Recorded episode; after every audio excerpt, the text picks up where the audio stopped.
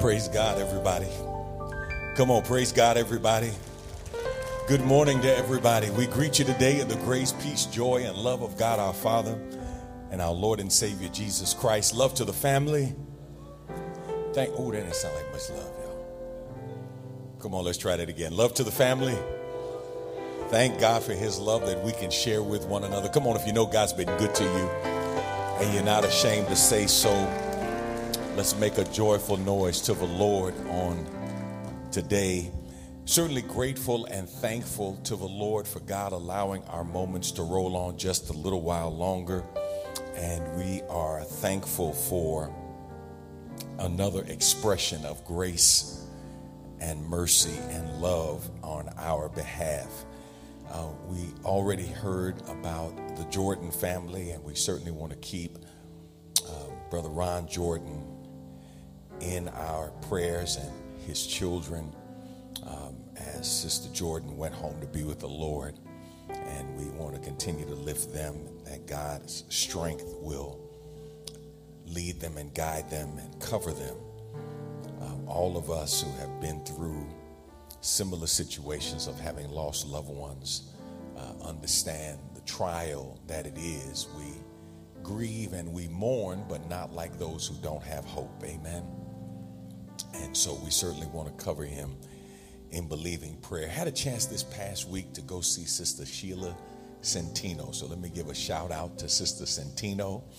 Let me thank God for Sister Centino. Yeah, let's thank God for her.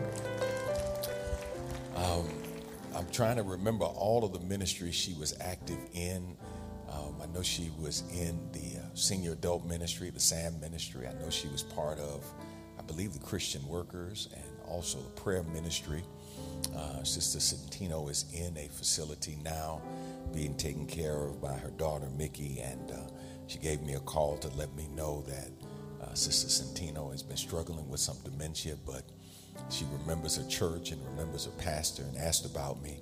And so I wanted to get out and see her. So my wife and I got a chance to go visit with her and uh, take a picture. I didn't get the picture to them in time, but we took a picture with her, and she uh, looks uh, amazing. And so we thank and praise God for her. Rooted and grounded, make some noise. Where my rooted and grounded people? Man, I hope and pray that you are still praying about those that you are going to invite in your group. I'm, I'm praying and adding and asking, and I hope you're getting ready for your life group coming up in the fall as we launch our rooted and grounded worldwide. And so, for those of you who may be watching on the digital platform, who want to be part of a discipleship group where you can be transparent, where you can be vulnerable, where you can encourage one another and pray for one another and put your faith into action. Now, some of you may be saying, Well, I don't live in Houston. How can I do it? Listen, you can do it anywhere in the world because we have groups that are meeting exclusively online. And we're going to encourage you to share and to serve where you are. We've had, uh, I think, seven states represented so far for our life groups. We've got a young lady, um, Kyrie uh, Simpson, who is going to be baptized today, gave her life to the Lord, committed her life to the Lord online in Florida. And that's where she lives and was so inspired by her rooted and grounded experience online that she made a decision she was going to take vacation and come to Houston for vacation and get baptized while she was here. And so she's going to get baptized at the 10 o'clock service. So we're excited about that. Now, remember, I gave you a list. You're putting together a list of people, right? We started off with who? Friends. I asked you to put a list together of friends. And then we started talking last week about relatives, relatives who are some folk. And remember, they don't have to be in Houston to be in your life group, they can be anywhere in the world. Whenever time you set, they can adjust accordingly. Here's the next group I want you to think about I want you to think about associates. Associates. Now, when we say associates, what are we referring to? These are people that you see and you associate with. You may not uh, talk to them intimately, you're not related to them, but these are people that you may see uh, two or three times a week. It may be the barista at the coffee shop where you get your coffee. It may be the drive-through attendant. You see the drive-through attendant. Uh, it may be somebody you see in the supermarket and you see him and you speak to him and you wave to him. Those are people that we would consider associates. Think about those associates that the Lord will put on your heart and put on your mind to invite to be part of your rooted and grounded group in the fall. Last but not least, this afternoon at 3 p.m., this afternoon at 3 p.m., we are going to celebrate the close of our 150th year anniversary, our sesquicentennial, and we have, I think, arguably, I don't even think it's an argument, one of the top 10 gospel choirs of all time with us on this afternoon at 3 p.m. The Thompson Community, Community Singers, aka the Tommies, uh, reunion choir. They are going to be with us on this afternoon. I think that's probably why we're a little light this morning. Amen. Some folk decided they're going to sleep in, huh? Is that what they did? But we're looking forward to having a great, great time in the Lord this afternoon. We're going to celebrate um, our uh, anniversary and we're going to celebrate those people who helped to bring that to pass. Um, it's not every day that you have a 150th birthday celebration. Amen. And we're looking forward to God blessing us. Yeah, give the Lord a hand of praise for that. We're looking forward to God blessing us in a special way. Let me also close by thanking everyone who participated in our VBS. Man, we had a tremendous group. It looked like we had about 50 adults in our adult class. I got a chance to go by and check on the youth. Looked like we had 50 to 75 youth uh, come through during the week. And then we had a bunch of children come through and their parents. The gospel was shared, good seed was planted, planted seed was watered. We had three of our uh, young children give their life to the Lord, make a commitment. So they're going into baptism class now with their adult parents, and we had a great gospel presentation to the parents as well. So we're looking forward to God continuing to do what He has been doing, what only He can do. Let's go to God in prayer and ask God's blessings on our time today. Father, we thank you and we bless you for your word. We pray now that everything that we do and everything that we say that it will be pleasing in your sight, that it will bring glory and honor to you. May your word edify your people.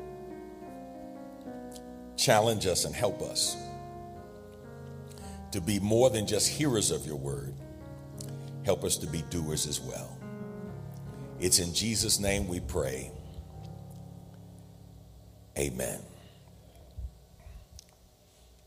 Have you ever talked to someone or maybe known someone who knows everything? Like, I don't care what subject it is, I don't care what you're talking about, their response is, I know. Yeah, oh yeah, I know that. Yeah, I know that. They can ask you a question. Maybe they're going through a situation, a circumstance, and you're trying to give them advice. And their response, oh, yeah, I know. Yeah, I know that. Now, for me, my thought is then why do you have the problem you have if you know? Why are you asking for help if you already know? Why aren't you doing better since you already know? Kind of like the fella when I first came to the church, he told me, Can't nobody tell me nothing about a woman, Rev. I know everything about a woman.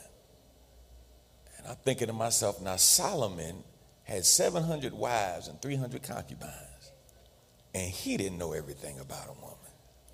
How you know? He said, Oh, I've been married five times, Rev. I've been married five times. Can't nobody tell me nothing about a woman. And I said to him, Obviously, nobody has ever told you anything about a woman or taught you anything about a woman. Because if you've been married five times and there's something wrong with five women, you are the common denominator. Here's what I've learned while you may run into somebody who will tell you, I know, I know, many times in life, we are like that with God. God will challenge us with His Word, God will give us instructions, and our response, even if it's not verbalized, our response by our actions, our response is, I know. And here's what we have done we have confused knowing with doing. I've had people walk out of services convicted, great word, preacher preached, man, the Holy Spirit moved, and they said, Oh my God, Pastor, what a word, what a word. And then they walked out and did exactly the opposite of what the sermon said. Did nothing to change their life or their living. Why? Because they confused conviction with a change in conduct. The truth of the matter is, God wants more from us than just knowing the truth. God wants you and God wants me to live the truth. Today, I want to preach part two of our message entitled How to Survive Trying Times. How to Survive Trying Times. And my brothers and my sisters, we have to recognize that if we are going to survive trying times, today I need you to leave understanding that you must both know the Word of God and you must obey the Word of God. Now, on last week, we started with part one of this message, and I shared with you last week that this is one of three times in the scriptures that the devil is recorded to have spoken.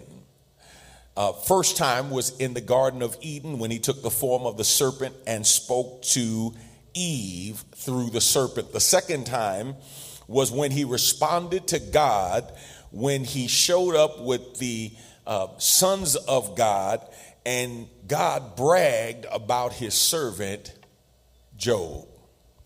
And the third time is in our text today the devil shows up to tempt Jesus in the wilderness. Uh, the first time, he challenges Eve and challenges Adam to question their place with God, their sinless communion and fellowship with God, their home in the Garden of Eden. The second time, he challenges God to give him permission to see if he can shift or change the person of Job. He says to God, God, he only worship you, he only honors you because you have put a hedge of protection around him. Let me have my way and I'll make him curse you.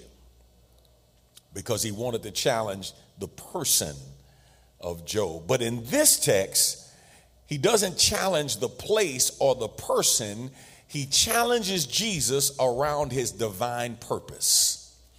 He knows that God came in the form of his son Jesus to fulfill a specific purpose.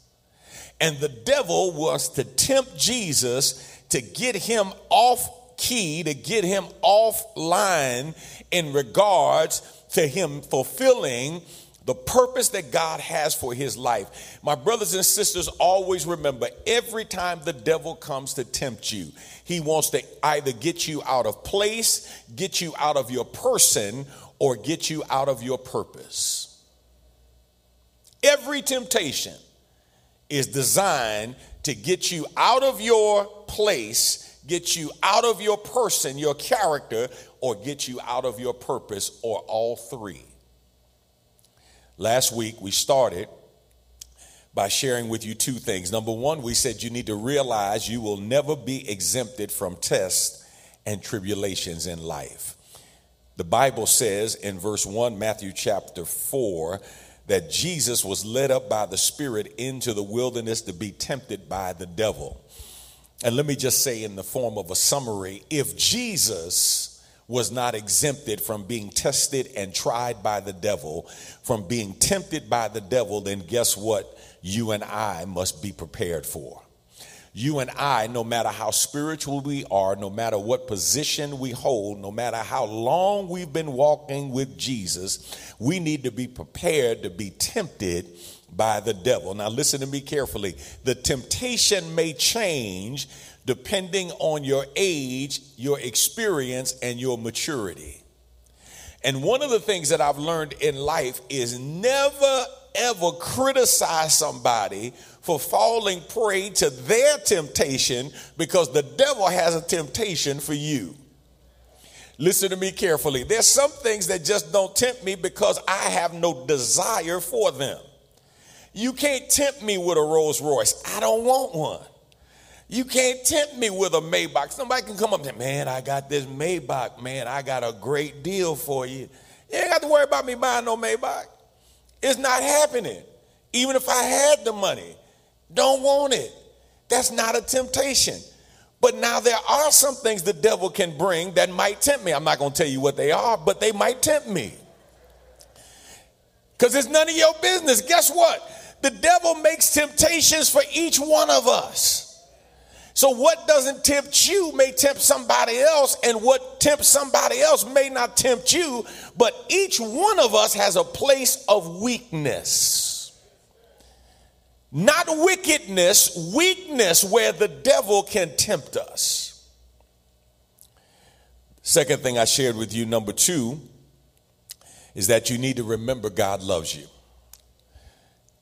When you go through life's journeys, trials, tribulations, tests, and temptations, you better remember that God loves you. Before he got to verse 1 of chapter 4, at the end of chapter 3, verses 16 through 17, the Bible says Jesus had been baptized, came up immediately from the water, the heavens were open to him, the Spirit of God descending like a dove, alighting upon him, and a voice came from heaven saying, This is my beloved Son, in whom I am well pleased. See, temptation doesn't mean that God is mad at us. Temptation just means that we are in the place to be tested. And remember what I said that word for temptation is also translated trial depending on the context within which the word is used. If the devil brings the test, it's a temptation because it's designed to destroy you. But when God brings a test, it's a trial and it's designed to develop you. Right? So the same event can come with two different purposes depending on who brings it your way. And so today I want to share with you as we continue part two of how to survive trying times. It's just one thing I want to share with you today, and we'll park right here for the rest of our time. If you're going to survive tr- tough times, part two, number one, you must know and obey God's word. You must know and obey God's word. Verse 2, Matthew chapter 4. And when he had fasted 40 days and 40 nights, Afterward, he was hungry. And when the tempter came to him, he said, If you are the Son of God, command that these stones become bread. But he answered and said, It is written, Man shall not live by bread alone, but by every word that proceeds out of the mouth of God.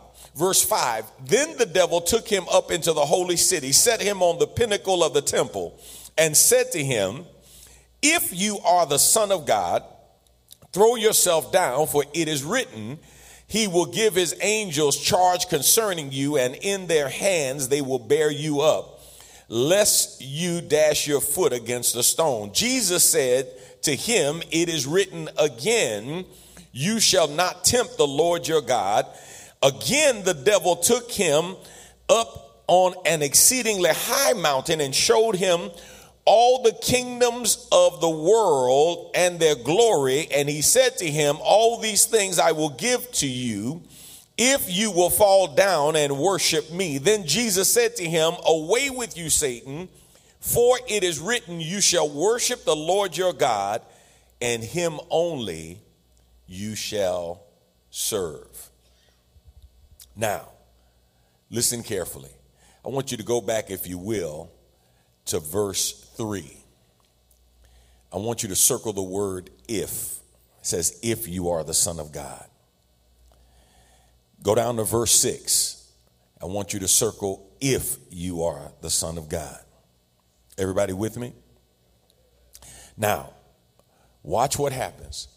First and foremost, the scripture teaches us that Jesus is a man acquainted with our griefs and sorrows. Look at Isaiah chapter 53, verses 3 through 4. He was despised and rejected by men, a man of sorrows and acquainted with grief. And as one from whom men hide their faces, he was despised, and we esteemed him not. Surely he has borne our griefs and carried our sorrows, yet we esteemed him stricken, smitten by God, and afflicted. One of the reasons that this prophecy could come true is seen in Matthew chapter 4.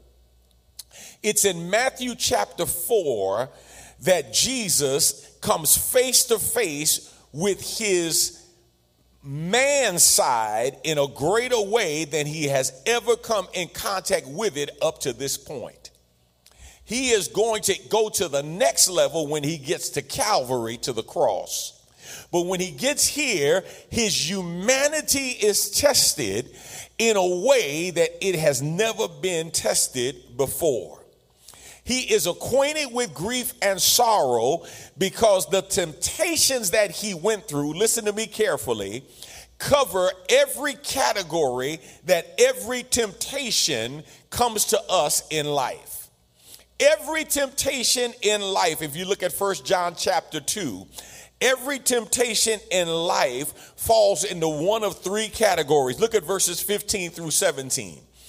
Do not love the world or the things in the world. If anyone loves the world, the love of the Father is not in him.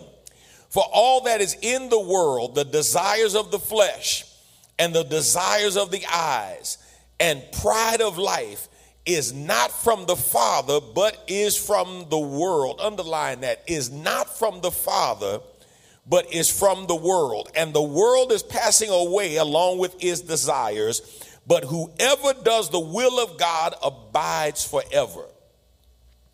The devil comes and he hits Jesus in three areas the lust of the flesh, the lust of the eyes, and the pride of life. Every temptation you face falls into one of those three categories the lust of the flesh, the lust of the eyes, and the pride of life. And sometimes they come in combination. Let me give you an example. When you are tempted to buy what you really can't afford to buy, but when you look at it, your eyes say, Ooh, and then you start thinking about all the oohs and ahs you're going to get when you get it and carry it around and other people see it. Now you're going to be broke. You're going to be struggling. You're going to be an involuntary vegetarian because you can't afford meat. But the lust of the eyes, I got to have it. And the pride of life, what people are going to think about when I get it drives you to get what you really can't afford to have. Every temptation falls into one of those three categories.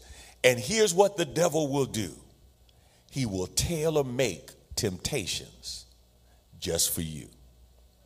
See, I told you earlier, don't look at somebody who falls into their temptation and start criticizing and casting stones just because their temptation doesn't fit you. The devil tailor makes temptations. He knows what you like, he knows what you love. He knows the size, he knows the shape, he knows the smell. He knows everything. And you can be tempted, and the person next to you look at you and I'm like, he lost your mind. That ain't nothing. Uh-uh. That temptation was not made for them. That temptation was made for you.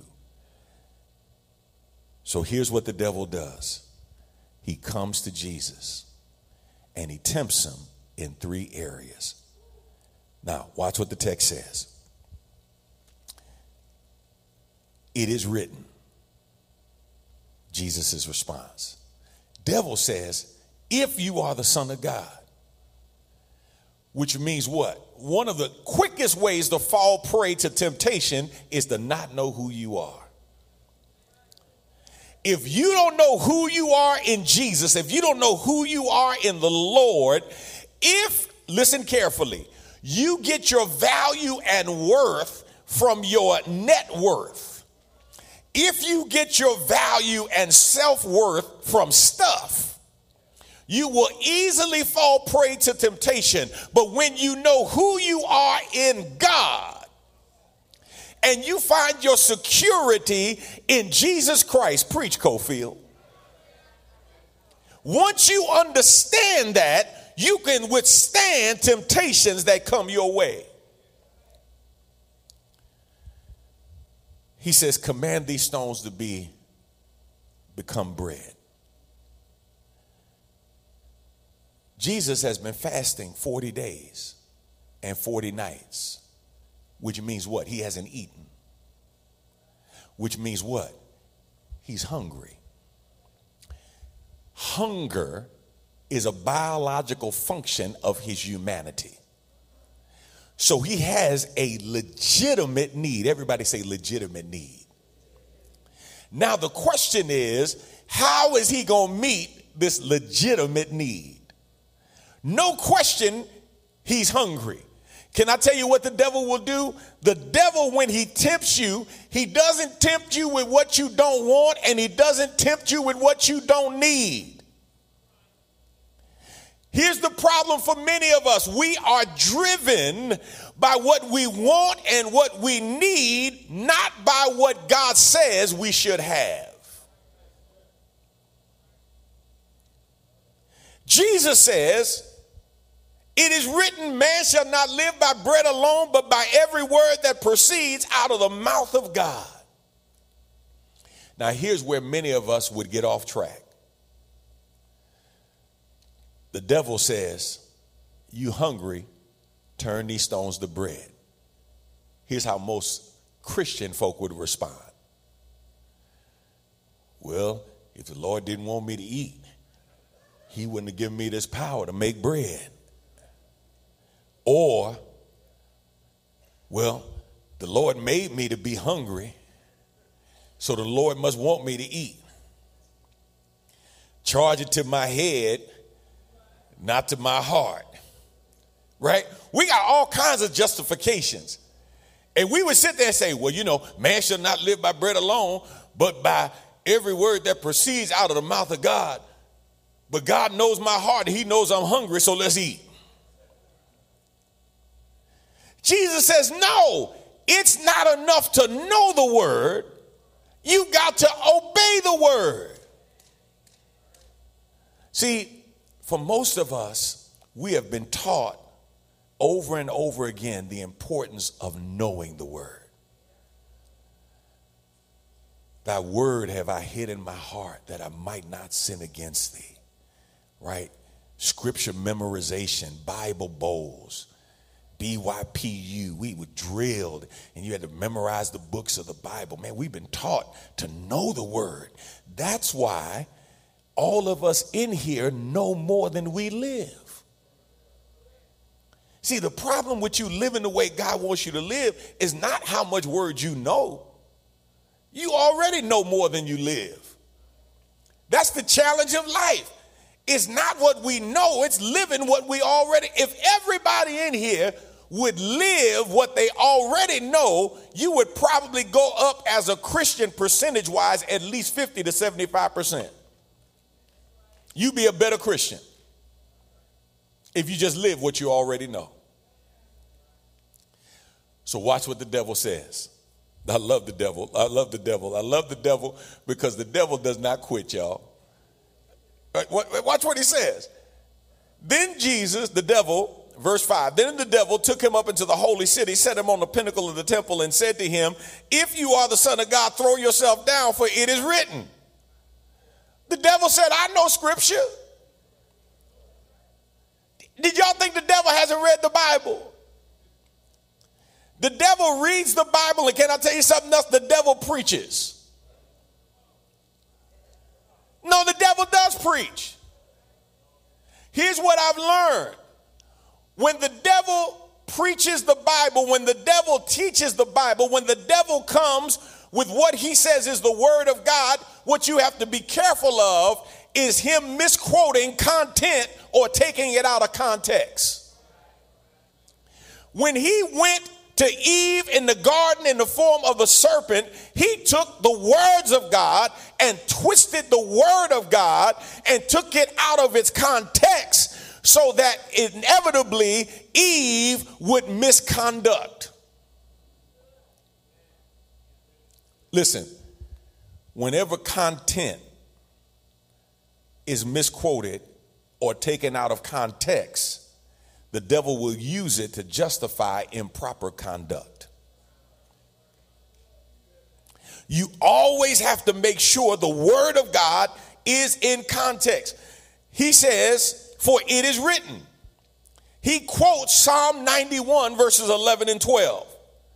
Psalm 91, verses 11 and 12. That's what he quotes. Jesus responds and says to him, It is written again.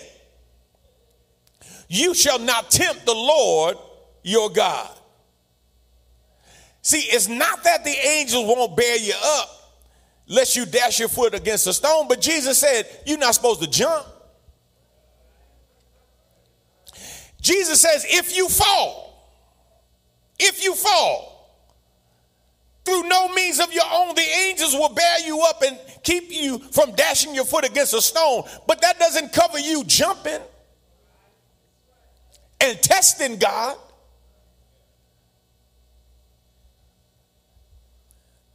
Every time the devil comes, Jesus says, For it is written. Look at verse 9. He said, All these things I will give you if you will fall down and worship me. Takes him up on a high mountain, shows him all the kingdoms of the world and their glory. He says, Man, if you worship me, I'll give you everything on the planet, everything in the world. And Jesus says to him again, It is written, Away with you. You shall worship the Lord your God, and him only you shall serve. Three times in seven verses, Jesus says, It is written. Now, listen to me carefully. If the Word of God is that important to Jesus, who, according to John 1, in the beginning was the Word, and the Word was with God, and the Word was God. He is the Logos, He is the living embodiment of the Word of God. If the Word of God was that important to Jesus, when will it become important to you? Now, I know what some of you are saying. You're saying it's important to me. Listen, I'm not picking on anybody, but here's what I know there are many of you, for the first time in your life, you read something spiritual five days a week when you were in rooted. Some of y'all still didn't make it all five days, but you tried. Right? But that was the first time you really started reading. That's the first time you started reading the Bible five days a week. Now you read your horoscope every morning. You read the newspaper every morning without fail, you have no problem ingesting the negativity that is coming from a slanted and perverted perspective. You have no problem every morning watching the news and ingesting negativity. But you won't pick up the word. You won't pick up the daily bread. You won't pick up a daily devotional Bible.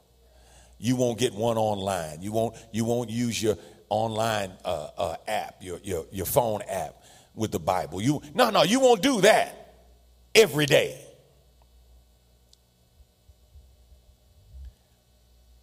God says, you got to know the word and then you got to do the word. Because here's what here's what we do. When we live based on feelings, right? when we live based on what we want and not what God says, we make the mistake, listen carefully, of trying to meet legitimate needs in an illegitimate way. Okay, some of y'all looking at me strange. Let me put a cord in the meter and park there for a second. Jesus says, Man shall not live by bread alone. The devil says, I know you're hungry. You've been fasting 40 days, 40 nights. I know you're hungry. Turn the stones into bread. Jesus says, My hunger is legitimate, but that does not excuse me to try to meet my legitimate need in an illegitimate way. I have a need for passion, but that does not excuse me to meet a legitimate need that I perceive and then justify meeting it in an illegitimate way. See, most of us, we know people, as matter of fact, you just know the person looking in the mirror at you who always has feelings. But feelings don't legitimize illegitimacy. Jesus says you must always obey the word, regardless of your feelings or your experiences. Uh, years ago, there were a number of small plane crashes, uh, and the transportation, a federal transportation group that's over airplanes and flying, they were trying to figure out why all these small planes were crashing so much and they would typically blame it on weather. And they would say it was a weather related crash. But what they discovered was that there was no malfunction in the equipment. The crashes were caused by the pilot. Um, they're seeing this now in helicopter crashes as well. When it's overcast or it's cloudy, here's what's happening pilots are experiencing vertigo. And so when they are experiencing vertigo and they are flying, they get disoriented and they feel like they're going up when they're really going down. Now, here's what they discovered the instrument panel is telling them they're going down. But they think there's a malfunction in the instrument panel. And so they go on their feelings rather than the instrument panel. The instrument panel is telling them they're going down, but they feel like they're going up. So what they end up doing is they try to counter what the instrument panel is telling them. So they literally will pull up when they are really going down, but they feel like they're going down and they're trying to go up and they end up crashing because they can't see in the clouds, they can't see in the storm clearly, and they're disoriented. Somebody ought to hear me today.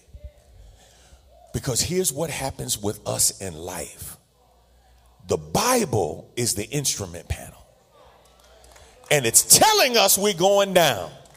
Come on, anybody here, you know anybody that's going down? You can see them going down, but they don't believe they're going down. They think they're going up.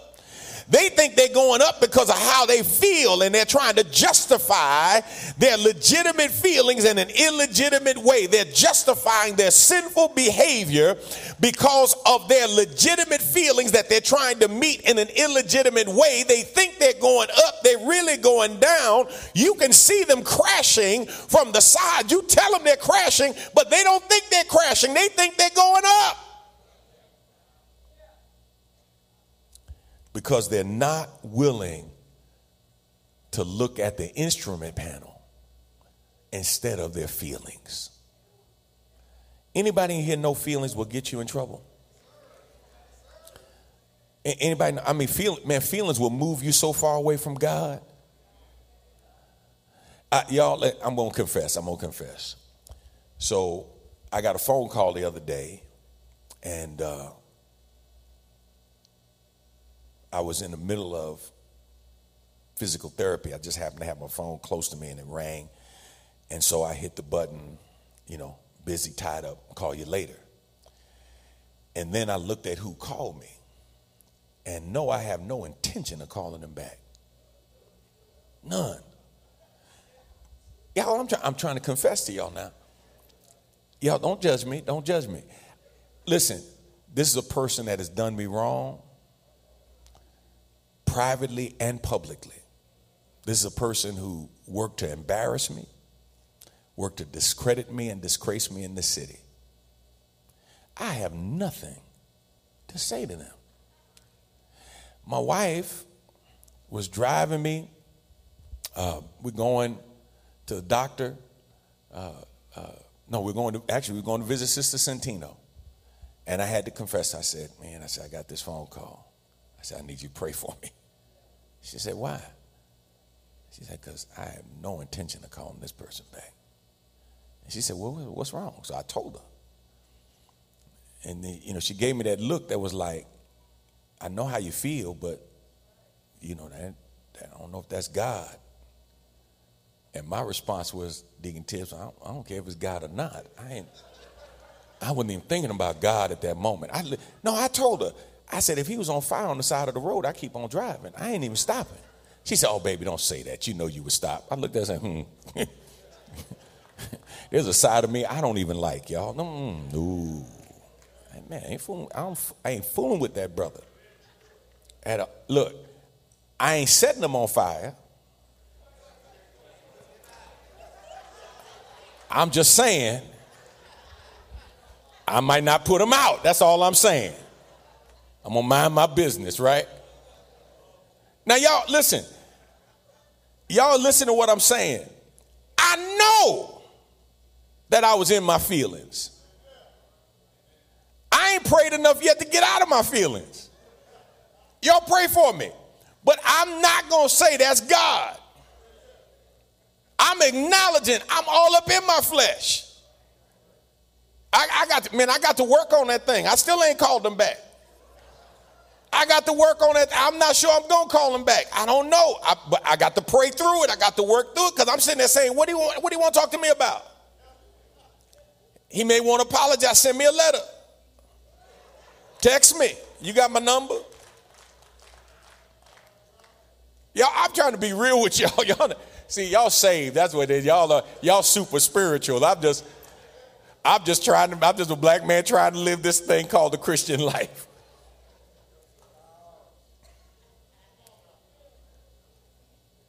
Because I know how legitimate my feelings are. And I was, look, I was getting upset just telling my wife what happened. And it's like 10 years ago. Oh, no, no, no. This is old. It's, it's old and good. It's fermented. It's, it's, no, this is it's some good pain. This ain't no, this ain't no new pain. This some good pain. This, done, this thing done fermented. It done, you know, turned over. Cause, yeah, lingered. You know what I mean? Some of y'all, yeah.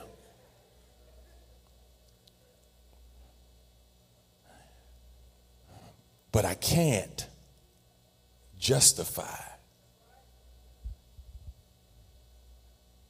trying to address my legitimate need or my legitimate pain in an illegitimate way.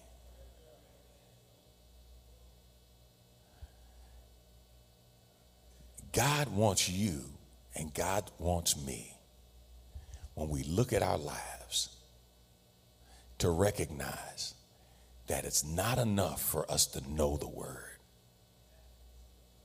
We have to obey it.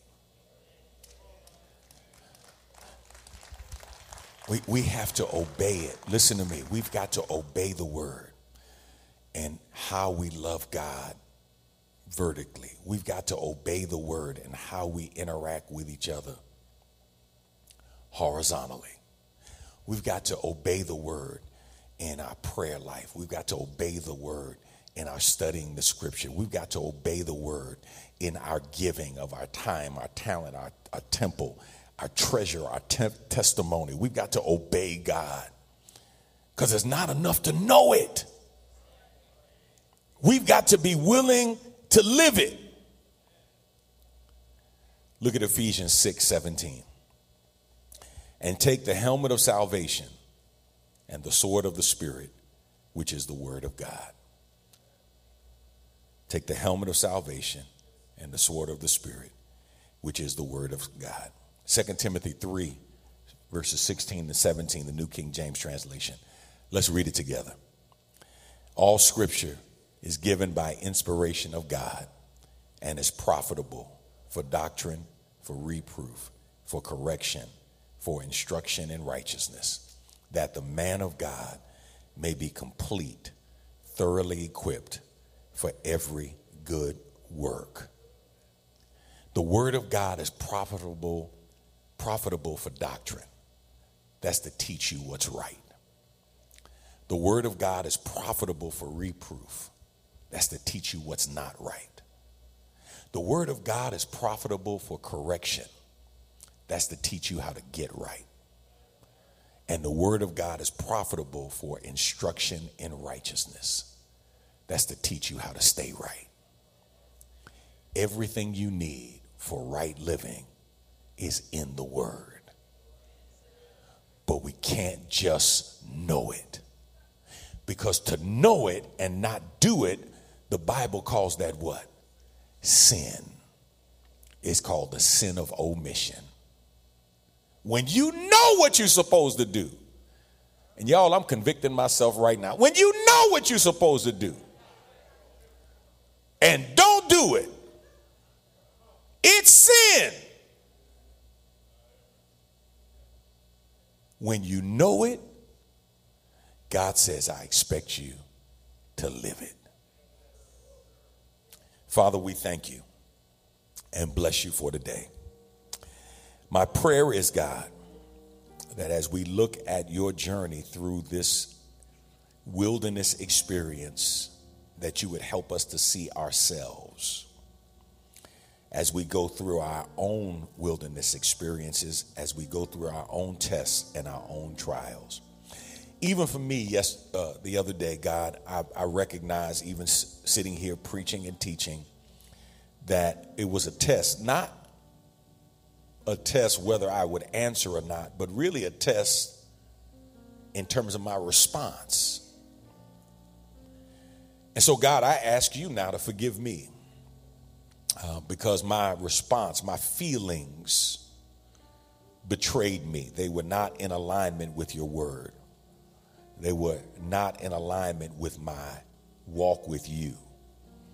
Uh, they were not articulated or even felt in a way that would allow me to please you. So I ask for your forgiveness, God. And I pray for those under the sound of my voice God, bring to our remembrance those things that we know that we need to live. And those things we don't know, help us to learn those truths so that we may live those truths, so that our lives will be pleasing in your sight. God, we thank you because we know that temptations that come to us tests and trials that come to us are tailor made. But we know that you have never left us and you will never forsake us.